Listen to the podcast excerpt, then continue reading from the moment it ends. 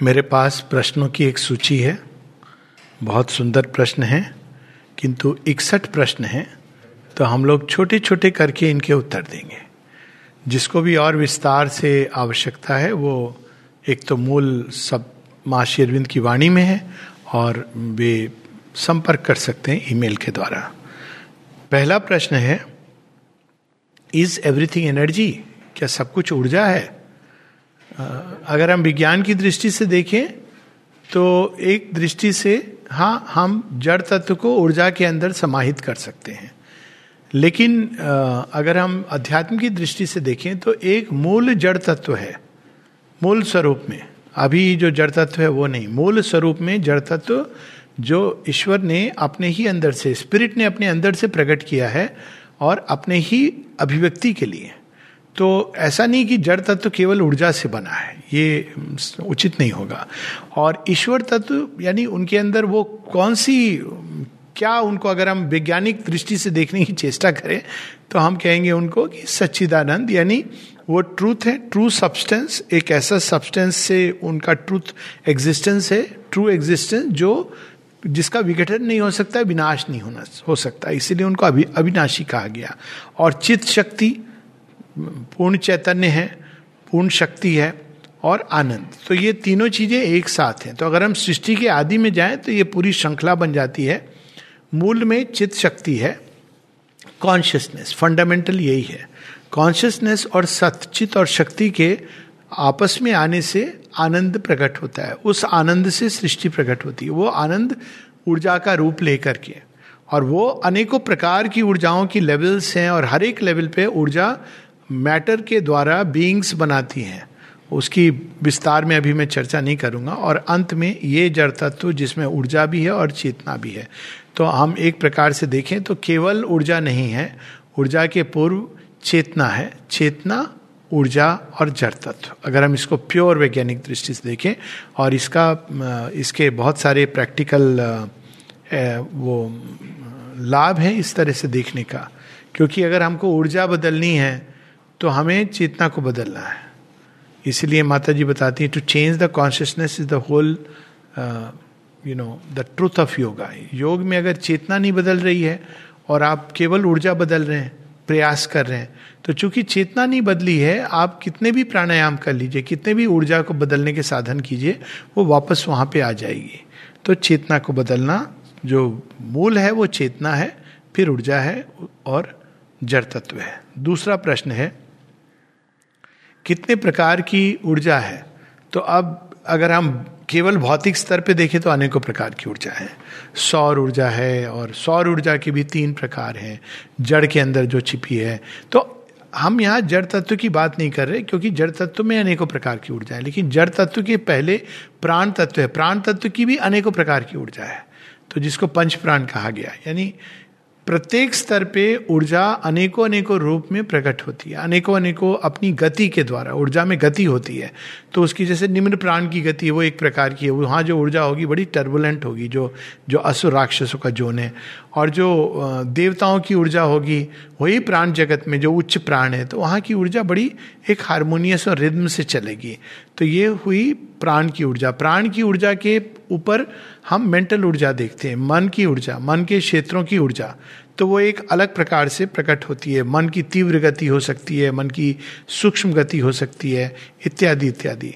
और मन के ऊपर सब जो ऊर्जाएँ कहाँ से निकली है? आध्यात्मिक ऊर्जा और उसके परे जो ऊर्जा का स्रोत है महाशक्ति डिवाइन मदर तो ये ऊर्जाएँ अनेकों अनेकों प्रकार की इसमें जो ओरिजिनल है वो महाशक्ति द डिवाइन मदर उनकी जो शक्ति है, वही आध्यात्मिक ऊर्जा, मानसिक ऊर्जा, प्राणिक ऊर्जा, जड़ तत्व की ऊर्जा और जड़ तत्व के भी अंदर ऊर्जा जो काम कर रही है, वो ये अनेकों रूप में अपने आप को फॉर्मुलेट करती है। तो all is the self formulation of the shakti.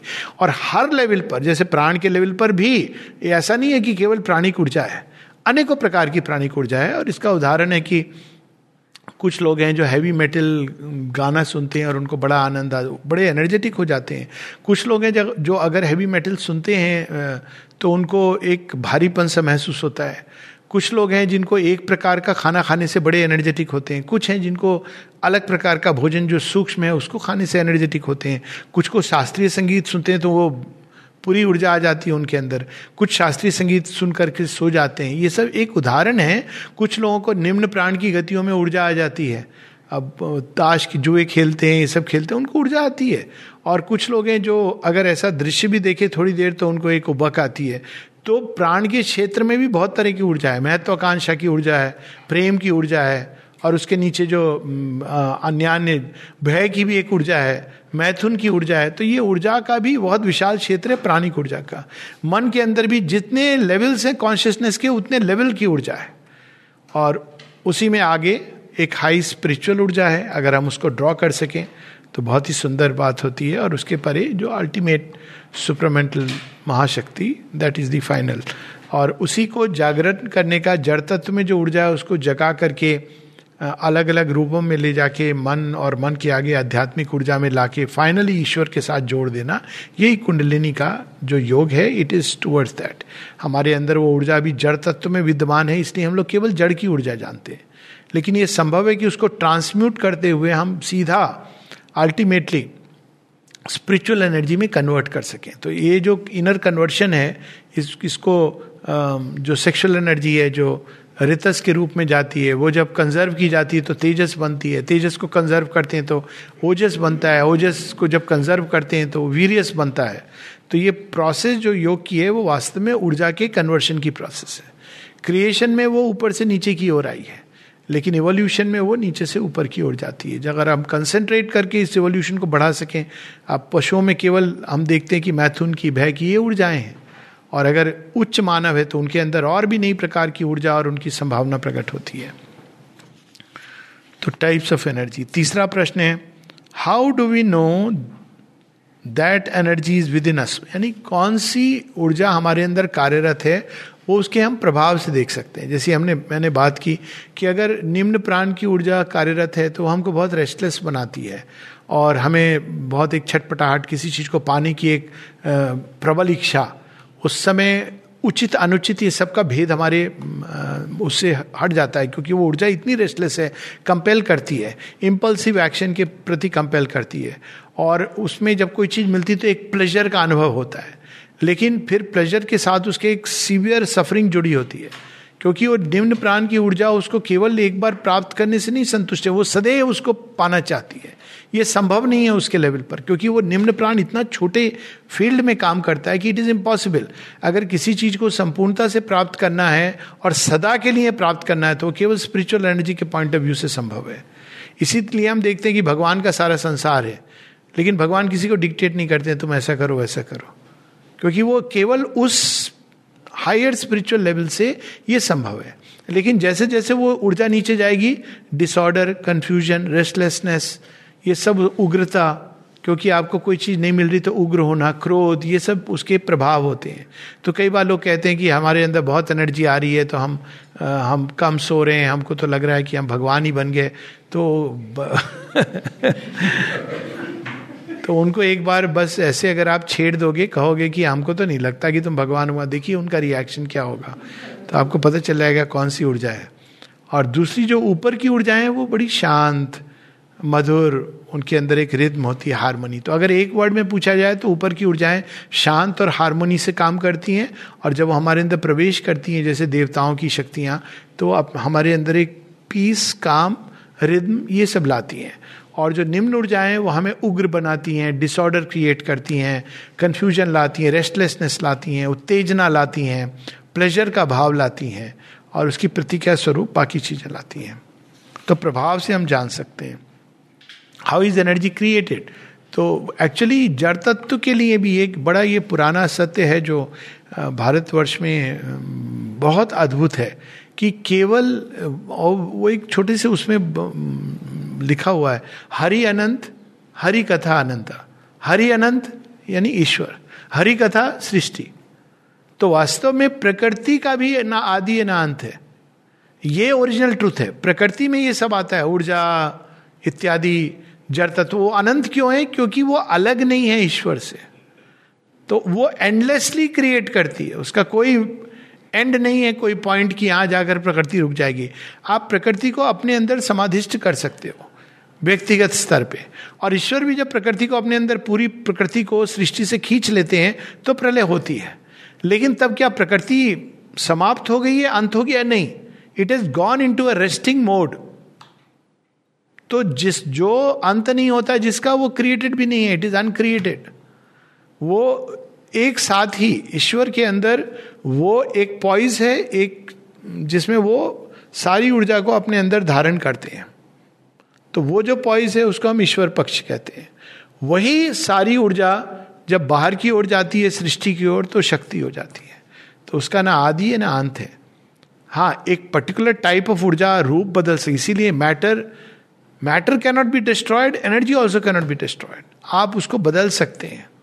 रूपांतरण कर सकते हैं। उसको विनाश इसीलिए तो लोग कहते हैं, भगवान ईविल को नष्ट क्यों नहीं कर देता? आप नहीं कर सकते उसको नष्ट। You can actually change it transform it नहीं तो आप फॉर्म नष्ट करोगे, वो ऊर्जा दूसरा फॉर्म लेके आएगी।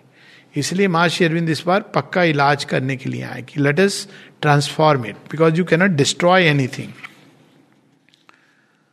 what would have if energy were not there hypothetical question है कि भगवान ही ना होते तो क्या होता?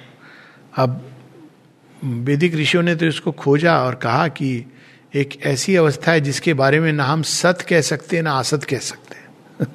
सद असत के परे है।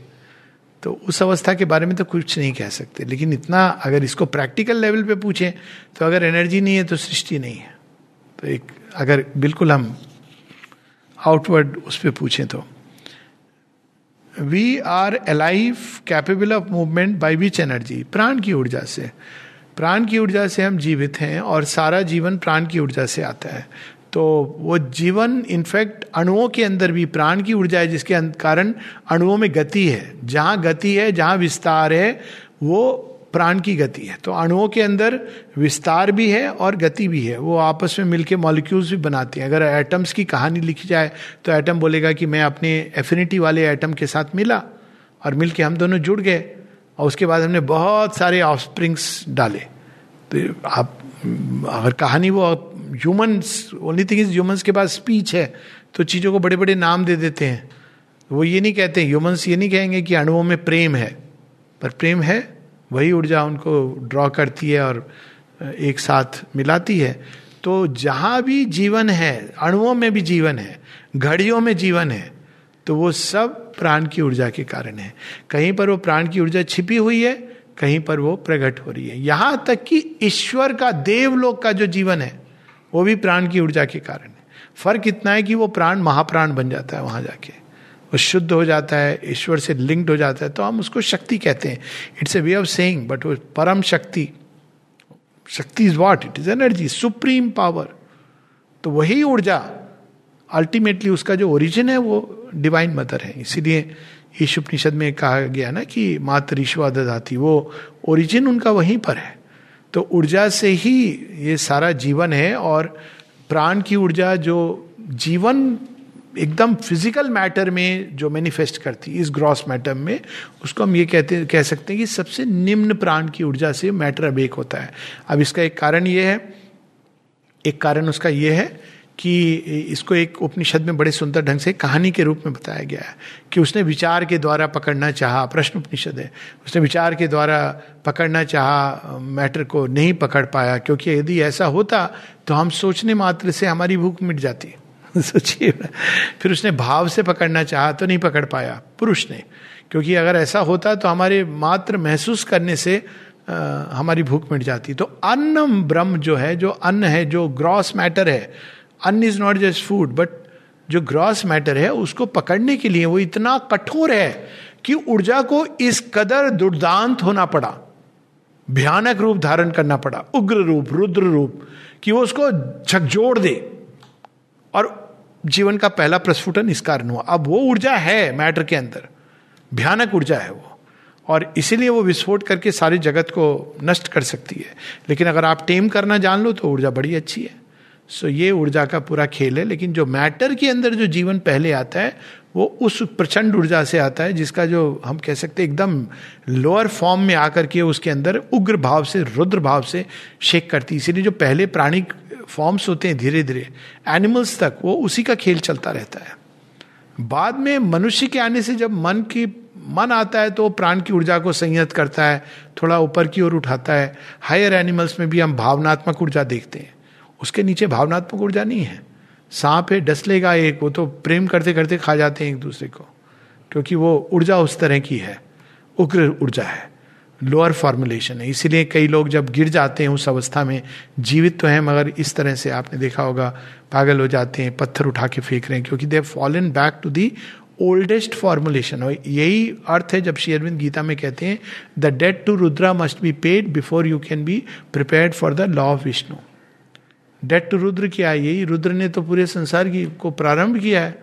तोड़ फोड़ करके देखा जाए तो एस्टेरॉइड्स इतने स्टार्स बिखेर दिए सबको सृष्टि में। अब वो रुद्र फोर्सेस तो नहीं गिव अप करती, जैसे पोसेडोन वाली कहानी में है परसियस द डिलीवरर में। They will not they hold Rudra hold the world in the hollow of its hand तो बहुत जल्दी ये भाव हमारे अंदर आते हैं। मार डालो काट डालो, ये कर दो। अब जब ये कहा गया, अहिंसा परमो धर्म, इस ट्रुथ को जानते हुए कहा गया। उसका ये कंटेक्स नहीं था कि आप बंदूक मत उठाओ, अगर आपको कोई आक्रमण कर रहा it never meant that but it was कि जो हमारे अंदर उग्र भाव होते हैं, जो क्रोध का रूप लेते हैं, उनको संयत करना, हम किसी का विलफुल इंजरी ना करें। क्योंकि मनुष्य में थॉट जुड़ गया है। पशुओं के अंदर ये चीज़ नहीं है विलफुल इंजरी नहीं है, पर है तो पाइथन जैसे मारता है एक जीव को तो अगर आप देखेंगे तो बड़ा क्रूअल दृश्य नज़र आएगा स्वेलो करता है। लिटरली वो सांस के लिए मोहताज करके मारता है। तो वो प्रचंड ऊर्जा, python is called you know the ultimate inert inert जीव का कोई उदाहरण है तो पाइथन है।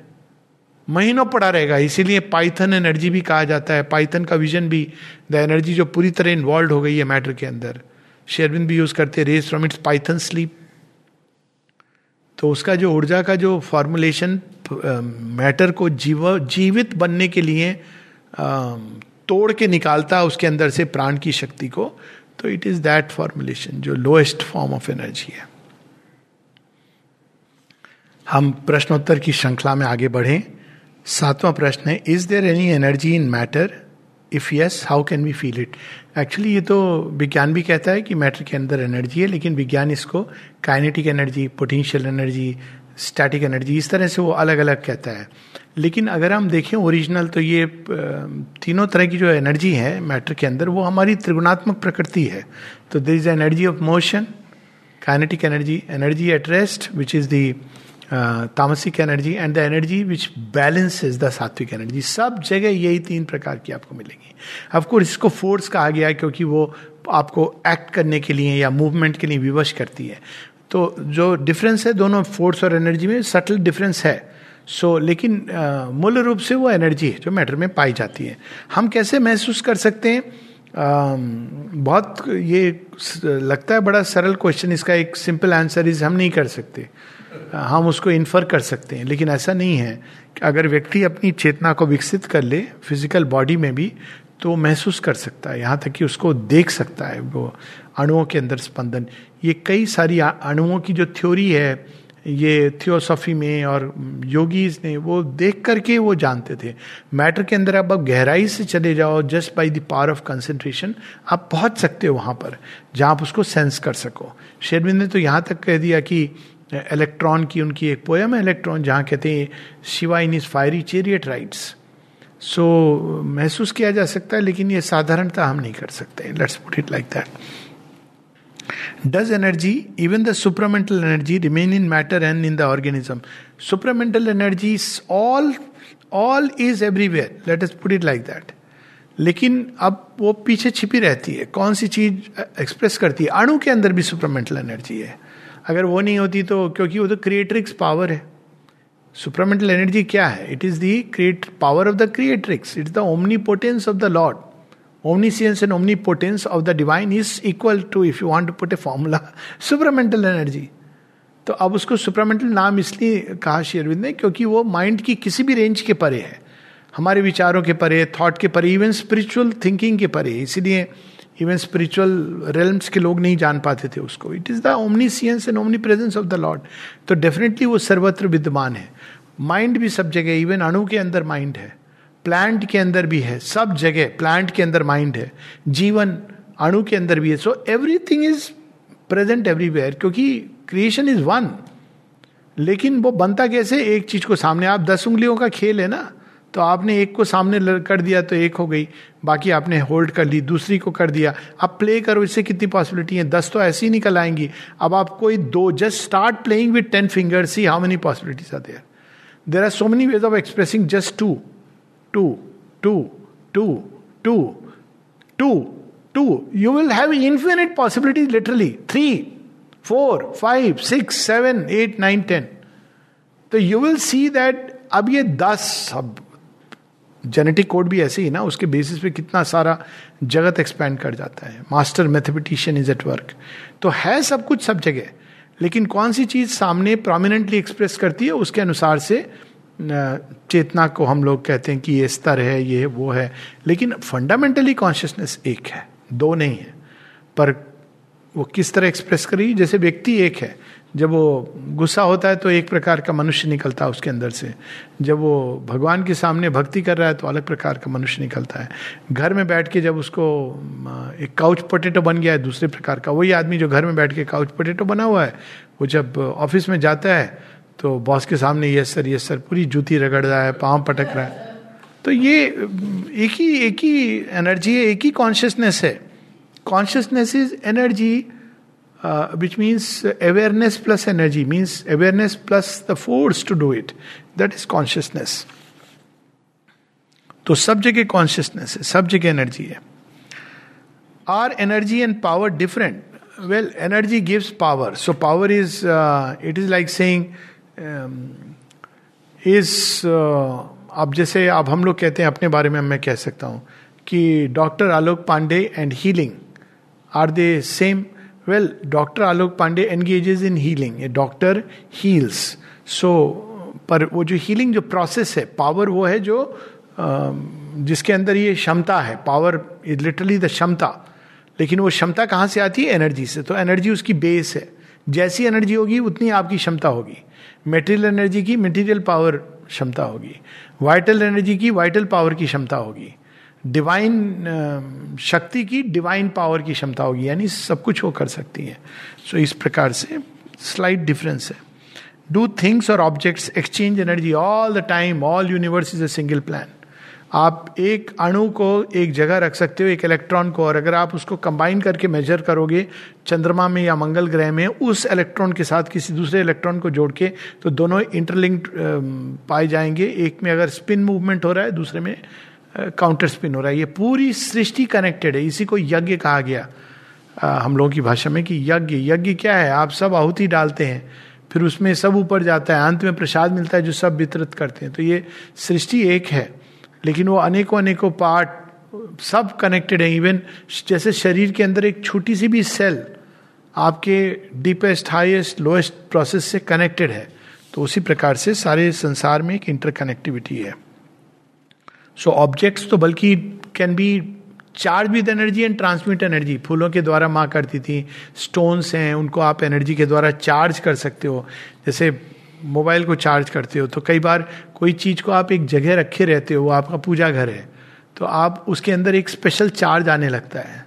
या कोई व्यक्ति है जो संत महात्मा किसी चीज़ को यूज़ कर रहा है रिवर्स भी ट्रू है तो हर किसी की कोई भी चीज़ आप ले रहे हो तो वो ऑब्जेक्ट तो मटेरियल है लेकिन वो चार्ज है। तो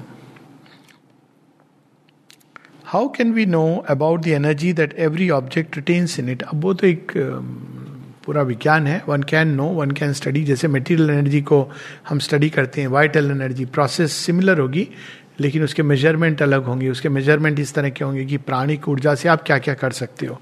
इफ़ेक्ट के द्वारा हम जान सकते हैं। Healing is it possible by pranic energy to an experiment and see क्या थॉट की ऊर्जा के साथ हम हीलिंग कर सकते हैं? Do an experiment and see क्या थॉट के साथ हम फ़िज़िकल ऑब्जेक्ट मूव कर सकते हैं? ये भी एक एक्सपेरिमेंट हुआ था टेलीकाइनेसिस इत्यादि। Maybe you cannot that doesn't prove that it it cannot do it at all maybe one needs tremendous concentration judo karate ये सब इसी पर बेस्ड है। तो लेकिन जो जिस फ़ील्ड की एनर्जी आप स्टडी करोगे, उस तरह की आपको प्रोसेस यूज़ करनी है। तो it can be study if one wants to take up Kirlian photography के द्वारा स्टडी किए लोगों ने और को स्टडी किया है, सब कुछ स्टडी किया जा सकता है, लेकिन योगियों ने इसको सूक्ष्म दृष्टि के द्वारा स्टडी किया। अब योगी कैसे जानता है कि आप बीमार हो? माए भी जान जाती है, वो देखती है, देखते हैं आपका चेहरा और पता चलता है कि आपका आभा मंडल इस समय संकुचित हो रहा है। आभा मंडल में स्पॉट्स आ रहे हैं। तो कह देते हैं, आप बीमार हो, उनको पूछने की ज़रूरत नहीं पड़ती कि आज आपका हाजमा ठीक है कि नहीं। बुखार है कि नहीं? और रिवर्स भी ट्रू है कि आप सिम्टम्स uh, लेके जा रहे हो आपका आभा मंडल ठीक है तो आप कहते हो आपको कोई बीमारी नहीं है। तो ये तो डेवलप करके इनर साइड को हम लोग जान सकते हैं योग के द्वारा वो डेवलप होती है। Is there any difference between scientific energy and spiritual energy scientific energy नहीं है साइंटिफिक एक अप्रोच है। साइंस की अप्रोच है और वो अप्रोच मेटीरियल एनर्जी को ही सब कुछ समझता है। तो वो स्पिरिचुअल एनर्जी को भी मेटीरियल एनर्जी का एक रूप समझता है। तभी वो एकदम ये सब जड़ पाषाण ही है और स्पिरिचुअल एनर्जी भी मैकेनिकली एक्ट करती है।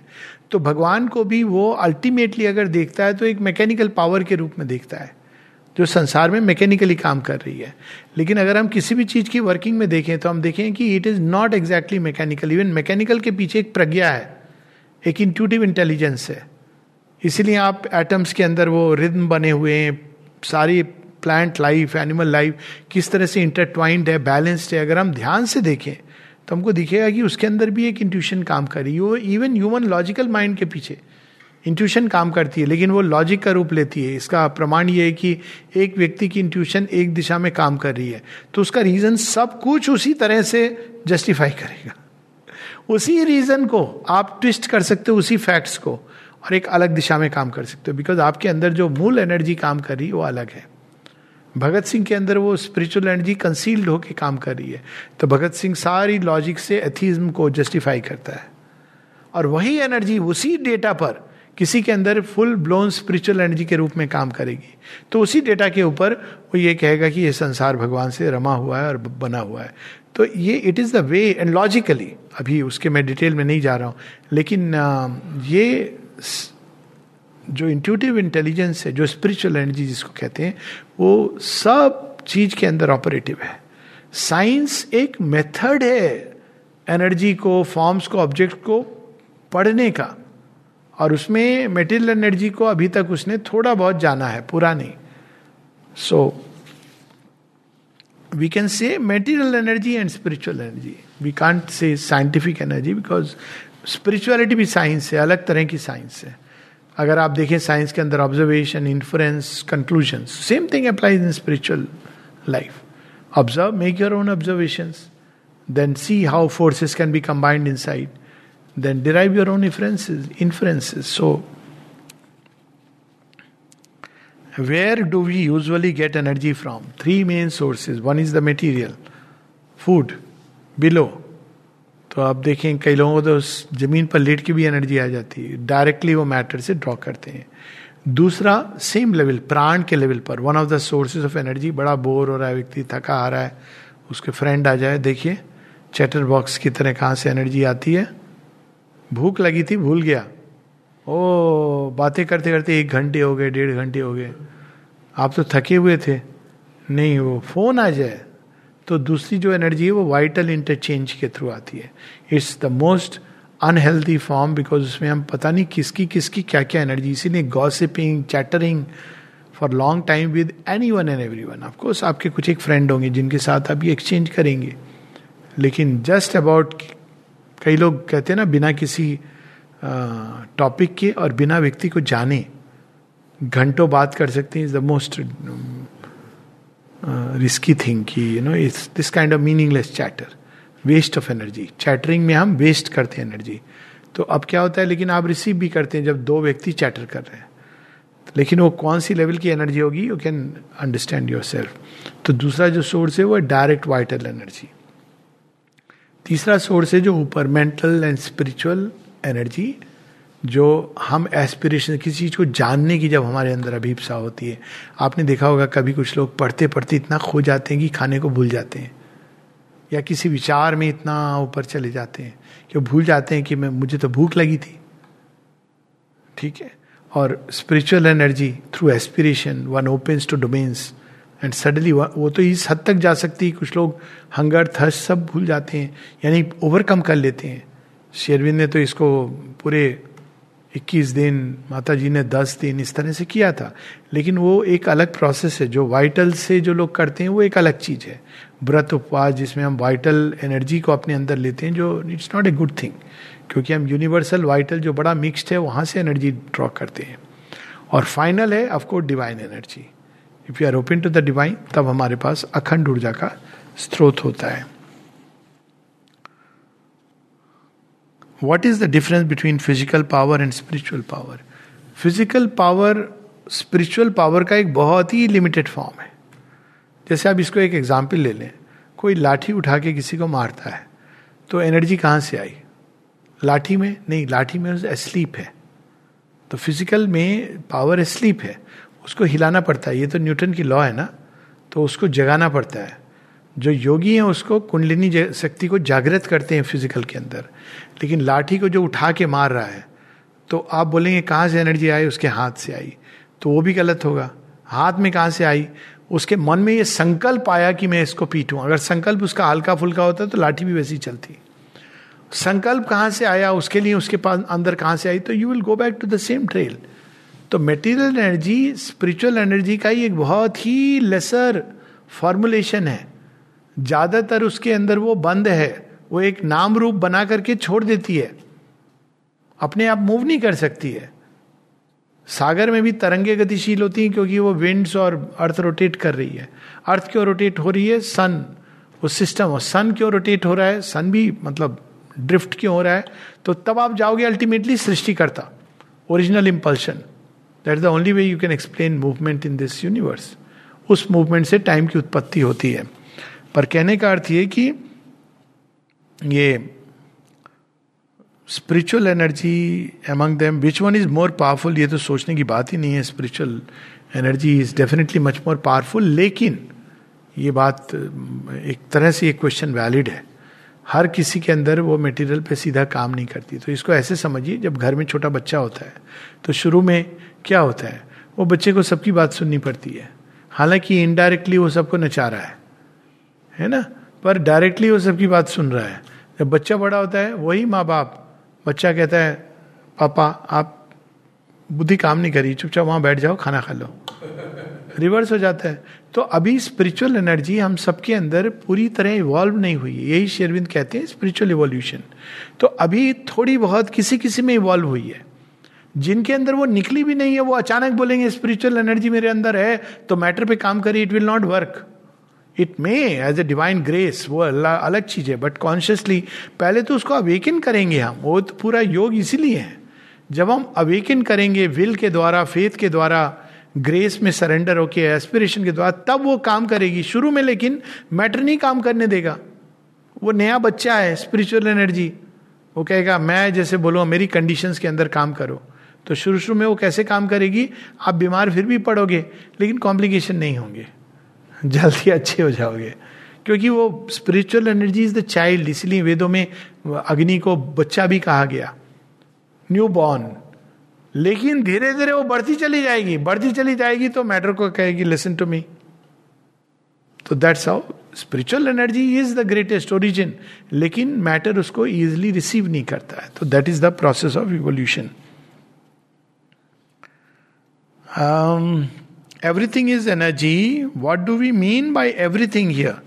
Everything is things are objects तो सब कुछ एवरीथिंग लेकिन ये प्रपोजिशन कहाँ से आया? Everything is energy everything is not just energy everything is also matter it's also consciousness so it's not a correct proposition to say everything is only energy energy अपने आप को कंडेंस करके matter बनती है।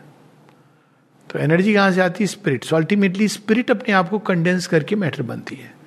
और स्पिरिट जो matter में condense करती है, उसकी जो प्रोसेस जो मीडिएट करती है, वो एनर्जी है। If you want to put it very very scientifically पर वो एनर्जी जो ऊपर में कंडेंस कैसे करती है? खुद को ही वो स्पिरिचुअल सब्सटेंस को लेके धीरे धीरे धीरे धीरे कंडेंस करते करते। अब एनर्जी को भी अपने आप को आत्मविलोपन करना है। अंत में वो जड़ तत्व में लाइक अ न्यूक्लियर एनर्जी छिप जाती है। So that is the process how can we feel the usefulness of spiritual energy it is not meant I mean I feel like saying let is not take that commercial attitude usefulness बहुत सारी चीज़ें हैं जो useful useful की दृष्टि से नहीं होती है। आर्ट ब्यूटी कल्चर क्या यूज़ है इनका? आपको शायद पैसा नहीं मिले, क्योंकि यूजफुलनेस से हम कमर्शियल एस्पेक्ट लेकिन it is very useful in refining our being जो भगवान का नाम लेता है कोई ज़रूरी नहीं कि उसकी लाइफ बड़ी स्मूथ होगी। लेकिन उसका बीइंग इतना रिफाइंड होगा इतना इवॉल्व होगा भय से मुक्त होगा। सो so, यहाँ यूजफुल को डिफाइन करना चाहिए हमको कि what we mean by useful so वो हमको रिफाइन करती है। अल्टीमेटली स्पिरिचुअल एनर्जी हमारी मेटीरियल प्रॉब्लम्स को भी इवन सर्कमस्टांसिस को चेंज कर सकती है। Peace as a power but वो एक अल्टीमेट है। तो इन दैट सेंस अगर स्पिरिचुअल एनर्जी है, क्योंकि वो ओरिजिनल एनर्जी है तो इवन जो एलिमेंटल स्टॉर्म्स हैं साइक्लोन्स हैं, कितने एग्ज़ाम्पल हैं माता जी शेरविंद के लाइफ से, जहाँ साइक्लोन के स्टॉम के डाइवर्ट की जा सकती है मेटेरियल फोर्सेस को। अभी सुनामी हुआ था जब पौंडीचेरी में। तो लोगों ने एक्सपीरियंस किया था। Pondicherry was the only place left safe five kilometre this way that way from if you take the ashram as a centre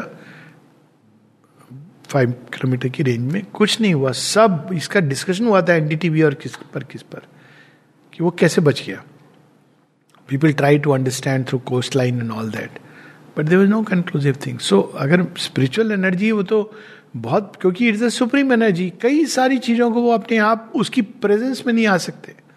आप आग जला लीजिए, बहुत सारे जानवर आएँगे नहीं आपके पास। पुराने समय जंगलों में मशाल लेके ना, ये केवल देखने की बात नहीं है। टॉर्च से आ सकते हैं, लेकिन जो आग होती है ना, उससे वो डरते हैं। तो स्पिरिचुअल एनर्जी जब आपके अंदर जागृत होगी तो बहुत सारी जो एडवर्स शक्तियाँ हैं, वो नहीं आएँगी। उनको पता है यह हमारी दाल नहीं गलने वाली है, और अगर हम चले गए इस एटमोसफियर में तो क्या पता हम हम भी बचे कि नहीं बचे।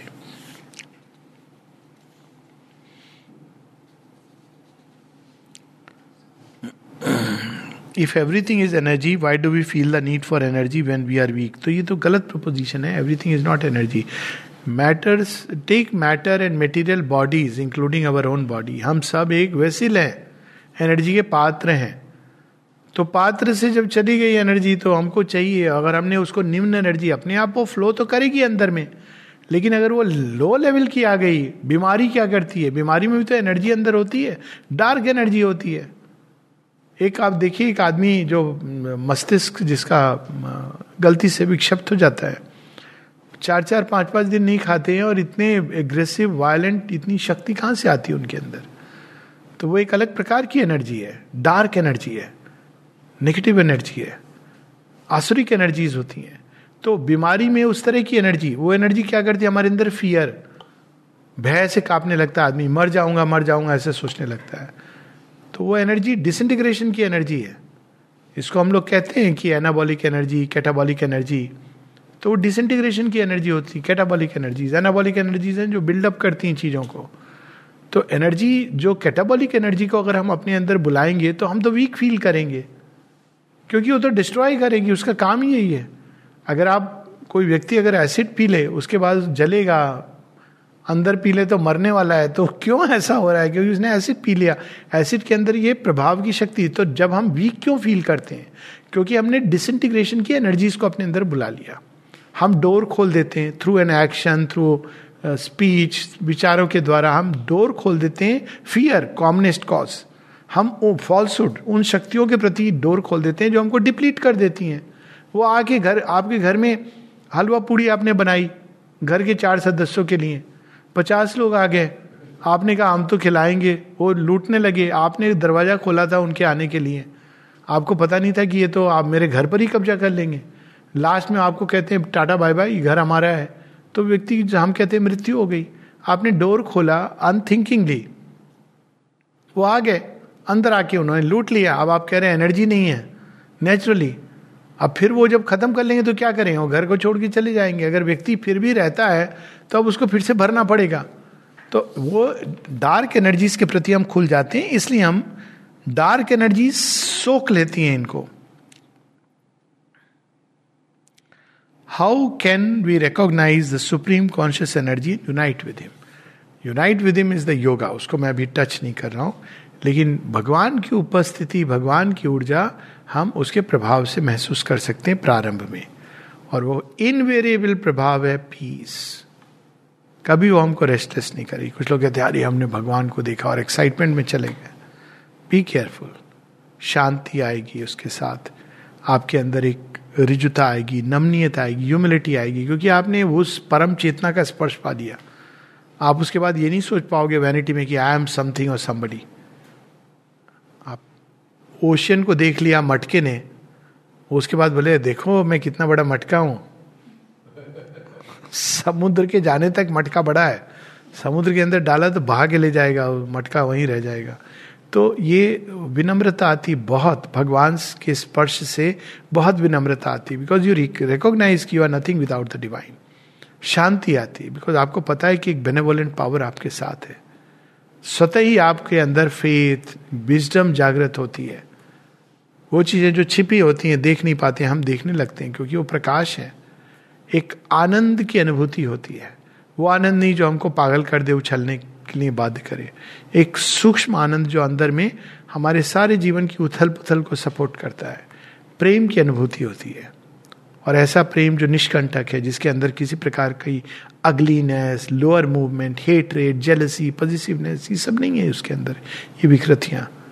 तो ये सारी प्रभाव से हम जान सकते हैं कि भगवान का स्पर्श। इनमें से एनी ऑफ़ दी अबाव और ऑल ऑफ़ दी अबाव और फ्यू ऑफ़ दी अबाव अंतिम question If the same energy is within everyone, then why do we have so much discrimination between us? ये तो बड़ा सिंपल सी बात है। एक पात्र है। पुराने समय में होता था कि कॉपर के पात्र में, तांबे के पात्र में पानी डाल के रख दिया जाता है ना? और सुबह पीते थे लोग हेल्थ के लिए। अब, लेकिन आप उसको ज़्यादा रखोगे तो क्या हो जाता है? कड़वा हो जाता था पानी। तो कभी कभी आप बहुत ज़्यादा यूज़ करोगे तो कॉपर शरीर में जाके आपको प्रतिक्रियाएँ करेगा। लोहे के उससे, लोहे की कढ़ाई में कुकिंग होती थी। क्यों होती थी? आयरन डेफिशिएंसी, एनीमिया ना हो, वेजिटेरियन कुकिंग। तो अब चीज़ क्या है? पात्र की भी तो कोई चीज़ है ना? केवल एनर्जी तो नहीं है ना? ऑब्जेक्ट्स मैटर भी तो है। वो पात्र कैसा है? किसी पात्र ने ऑल द टाइम अपने अंदर dark energy all is not same energy यही तो बात हो रही है। अलग अलग टाइप की है। कोई व्यक्ति है जो अपने अंदर केवल डार्क एनर्जी को प्रश्रय दे रहा है। आप बोलोगे, वो भी भगवान है हाँ। है लेकिन उस भगवान के साथ युद्ध करना है। भगवान स्वयं कहते गीता में, बीच में भी मैं हूँ, द्रोण में भी मैं हूँ, पर शस्त्र उठा के तीर चला फिलॉसफी में अपने माइंड को खराब मत कर। ये सच है कि सबके कोर में तो अल्टीमेटली डिवाइन है, लेकिन मैनिफेस्टेशन में भिन्न है। और आपको मैनिफेस्टेशन का अगर नहीं समझ होगी तो जीवन में बुरी तरह धोखा खाओगे। आप सांप को ये बोल के गले लगाओगे कि ये भी भगवान है, लगाओ शिव जी बन के लगाओ। नहीं तो उसके बाद सांप और आप दोनों चले जाएँगे शिव जी के धाम। तो इसलिए ये डिस्क्रिमिनेशन नहीं डिसर्नमेंट कहते हैं इसको। डिस्क्रिमिनेशन होता है अछूत, नहीं। डिसर्नमेंट और डिसर्नमेंट ही मनुष्य को मनुष्य बनाता है, जिसके अंदर अगर विवेक नहीं है डिसर्नमेंट नहीं है, हर चीज़ एक है, हर चीज़ सब समान है तो इस संसार की विविधता का अर्थ ही नहीं है। ये कुछ इस तरह की चीज़ हुई कलर ब्लाइंडनेस काले और सफ़ेद में अंतर नहीं है, एक ही जैसे रंग है। कोई कहेगा तो आप क्या कहेंगे? आप कहेंगे, आप अपनी आँखों का इलाज कराओ। तो उसी प्रकार से अगर जब हम कहते हैं सब लोग एक समान है तो वास्तव में हमको अपनी चेतना के अंदर कोई मूलभूत डिफेक्ट का इलाज कराना चाहिए। मूल में समान है काला भी रंग है और सफ़ेद भी रंग है लेकिन अभिव्यक्ति में अलग है। एक संत को हम सेम तराजू पर नहीं तोल सकते। जिस पर आप एक रोड साइड सड़क छाप क्रिमिनल को तोल रहे हैं। हाँ उस सड़क छाप क्रिमिनल के अंदर संत बन, बनने की संभावना है। और इस संत के अंदर एक क्रिमिनल छुपा हो सकता है या उसका पास्ट हो सकता है। वो एक अलग बात है। पर आप दोनों को एक साथ कि भाई संत को हम अपने घर में बुला के अतिथि देवो भवा। क्रिमिनल जी, आप भी आ जाइए, अतिथि देवो भवा। बड़ा खुश होगा कहेगा, बहुत अच्छी बात है। फिर उसके बाद वो हमें बोलेगा, आप अतिथि कब जा रहे हो?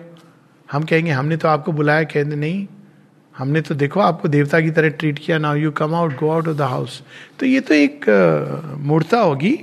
इस तरह से सोचना When we gossip, it is said that we lost our energy or destroy our energy. Is it true? Not only true, it 10,000 times true.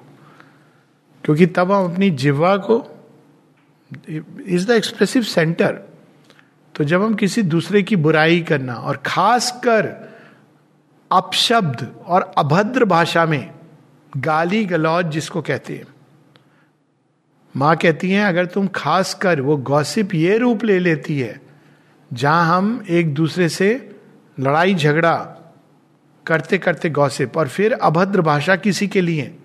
आपस में ये दोनों गॉसिप कर रहे हैं, लेकिन ऐसी बातें, गाली गलौज। माँ कहती हैं it is like committing spiritual suicide तो please be careful it is not just true it is ten thousand times true माँ ने एक बार एक पूरी टॉक उनकी बस हाफ़ ए पेज की है। उन्होंने कहा today I want to tell you the dangers of gossip so do not gossip gossip चल रही है तो चले जाइए वहाँ से। इट इज़ नॉट गुड सेहत के लिए हानिकारक। है नमस्ते।